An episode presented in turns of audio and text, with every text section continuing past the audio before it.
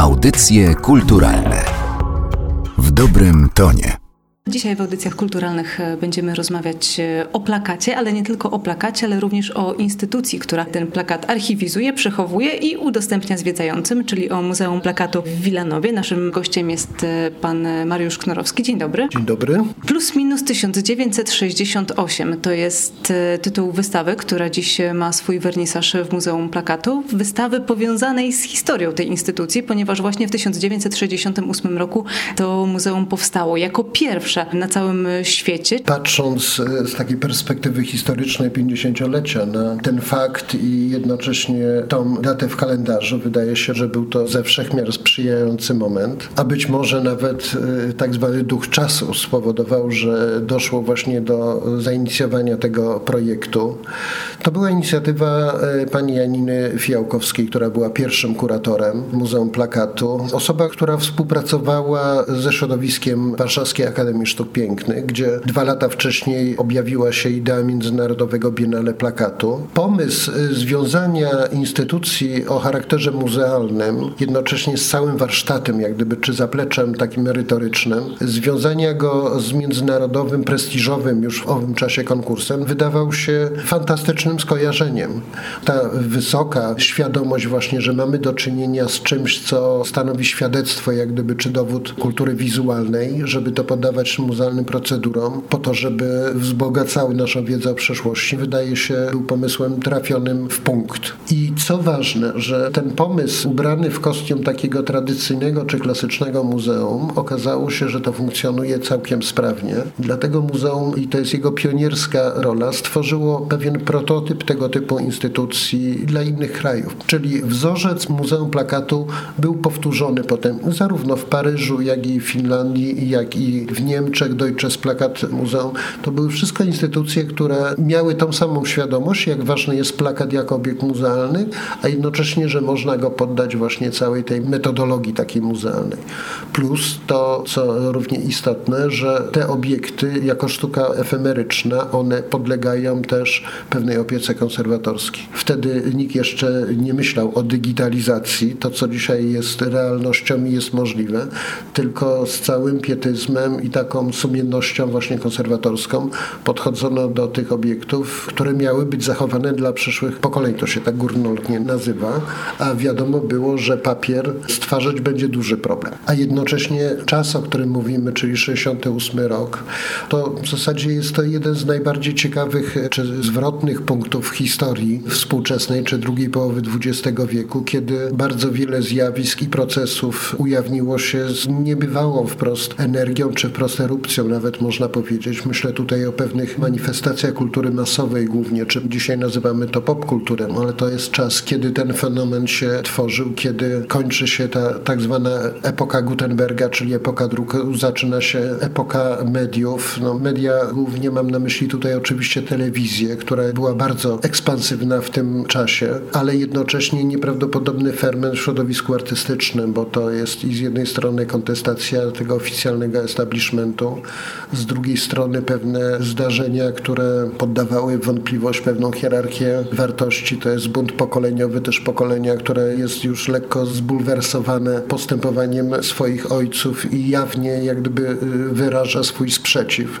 To są wszelkiego rodzaju ruchy studenckie, czyli rewolty takie, które mają charakter ideologiczny czy światopoglądowy i to jest taka fala, która przychodzi nie tylko przez Europę, ale też i przez cały świat. To jest kształtowanie się też nowego oblicza Stanów Zjednoczonych, które zawsze stanowiły jakiś niedościgniony wzorzec, ale nagle zostały obnażone wszystkie jego niedoskonałości czy słabości. To jest problem jeszcze chociażby segregacji rasowej, który dojrzewa czy przesila się w tych latach 60., a jednocześnie jest to bardzo ciekawy moment w sztuce współczesnej, kiedy mamy do czynienia z bardzo dużą ekspansją pop-artu jako zjawiska op-artu, sztuki kinetycznej i kilku innych izmów, z których witalności plakat jako dzieło graficzne również czerpie.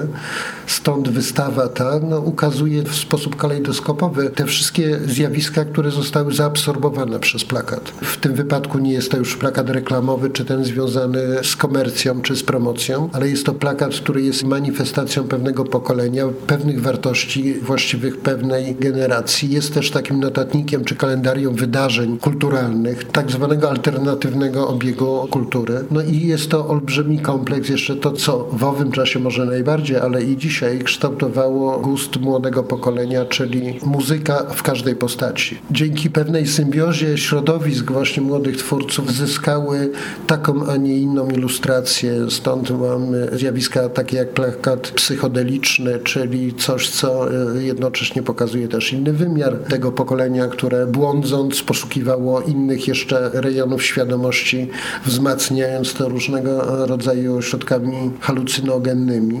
Ale to wszystko przekładało się na język plastyczny i na świat mody, który nie jest obecny na tej wystawie, chociaż w założeniu miał być również obecny, bo to, co kojarzy się ze swingującym Londynem, czy z postacią Mary Quant, ze spódniczką mini, ze strojami hipisów, to wszystko są elementy składowe jak gdyby krajobrazu kulturowego tego 68 roku, kiedy, tak jak mówię, to jest pewnego typu apogeum i dlatego ta wystawa miała właśnie ten fenomen pokazać. I do wystawy jeszcze będziemy wracać. Ja chciałabym porozmawiać trochę więcej na temat historii Muzeum Plakatu. Wiemy już, że czas był dobry, żeby taka placówka powstała. I właśnie czy ta archiwizacja sztuki, która do tej pory była dosyć ulotna i powstanie tego typu placówki spowodowało, że plakat został nobilitowany? W tym momencie uzyskało to tak zwaną ramę instytucjonalną, bo plakat powiedzmy na przełomie XIX i XX wieku, kiedy on tworzył swoją autonomię jako dyscyplina sztuki, on już taką metrykę dzieła miał, dlatego że stali za tym wybitni twórcy, no,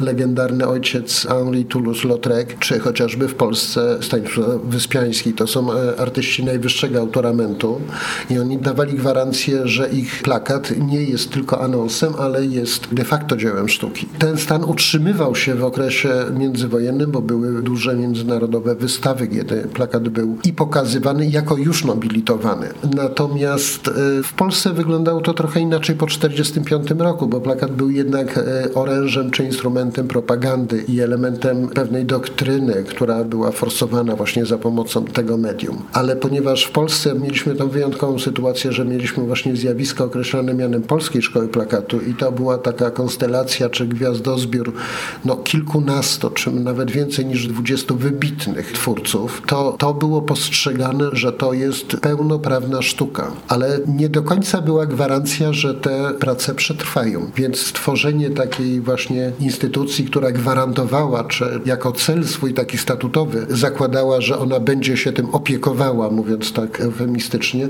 stwarzał dodatkową motywację jeszcze do pracy na pewno. W 50. rocznicę swojego powstania Muzeum Plakatu przygotowało wystawę plus minus 1968 prezentującą to, co w 68 roku było istotne na całym świecie, bo wiemy o tym, że plakat jest e, świetnym sposobem na to, żeby prześledzić różne ważne wydarzenia, ale jest też to forma specyficzna, bo czasami o sile plakatu nie decyduje jego wartość artystyczna, ale to, że pojawia się w odpowiednim miejscu i w odpowiednim czasie. Jaki był dobór e, plakatów na tę wystawę? Czy jednak ta artystyczna strona przeważała, czy tematyka plakatów była równie istotna? To też jest trochę zawiła historia. My nad tym projektem pracowaliśmy blisko dwa lata. Wiedząc, jak istotny w historii kultury jest ten rok, e, musieliśmy przejrzeć e, bardzo poważnie nasz materiał. Wiedzieliśmy, że mamy bardzo wiele rzeczy.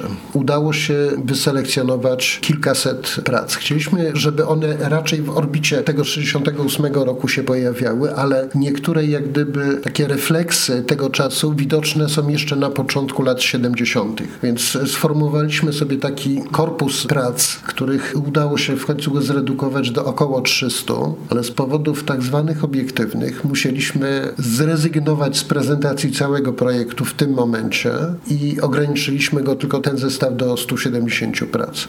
I bardzo chcieliśmy, żeby tutaj była właśnie pokazana to odzwierciedlenie tych przemian kulturowych, czy tego, co tworzyło się jako ta popkultura, czy kultura masowa i kultura alternatywna, ale nie do przeoczenia były też tematy polityczne, czyli w tym wypadku wojna wietnamska, prawda, która nawet w przypadku muzykalu Her jak gdyby stanowi główny leitmotiv.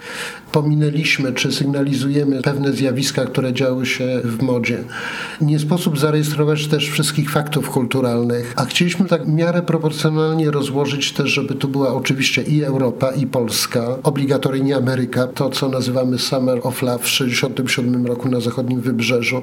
To był bardzo poważne jak gdyby zjawisko kulturowe. Pominęliśmy tylko reklamę, bo ona jest w tym kontekście niepotrzebna. I naszym zamierzeniem jest y, wrócić jak gdyby do pełnej prezentacji jeszcze tej epoki, bo my to w jakimś sensie kojarzymy jako epokę.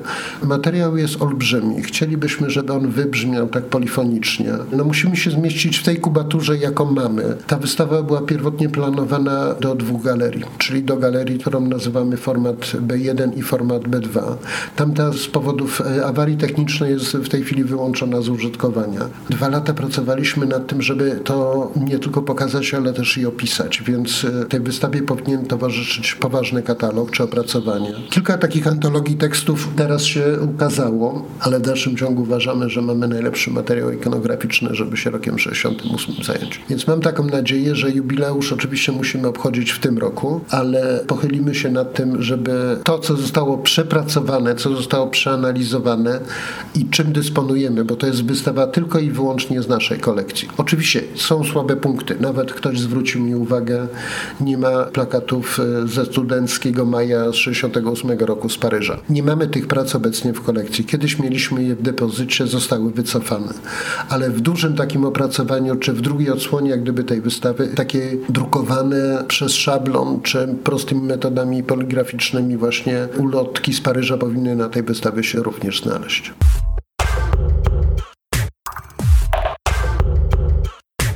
Materiał przygotowała Magdalena Miszewska. Audycje kulturalne w dobrym tonie.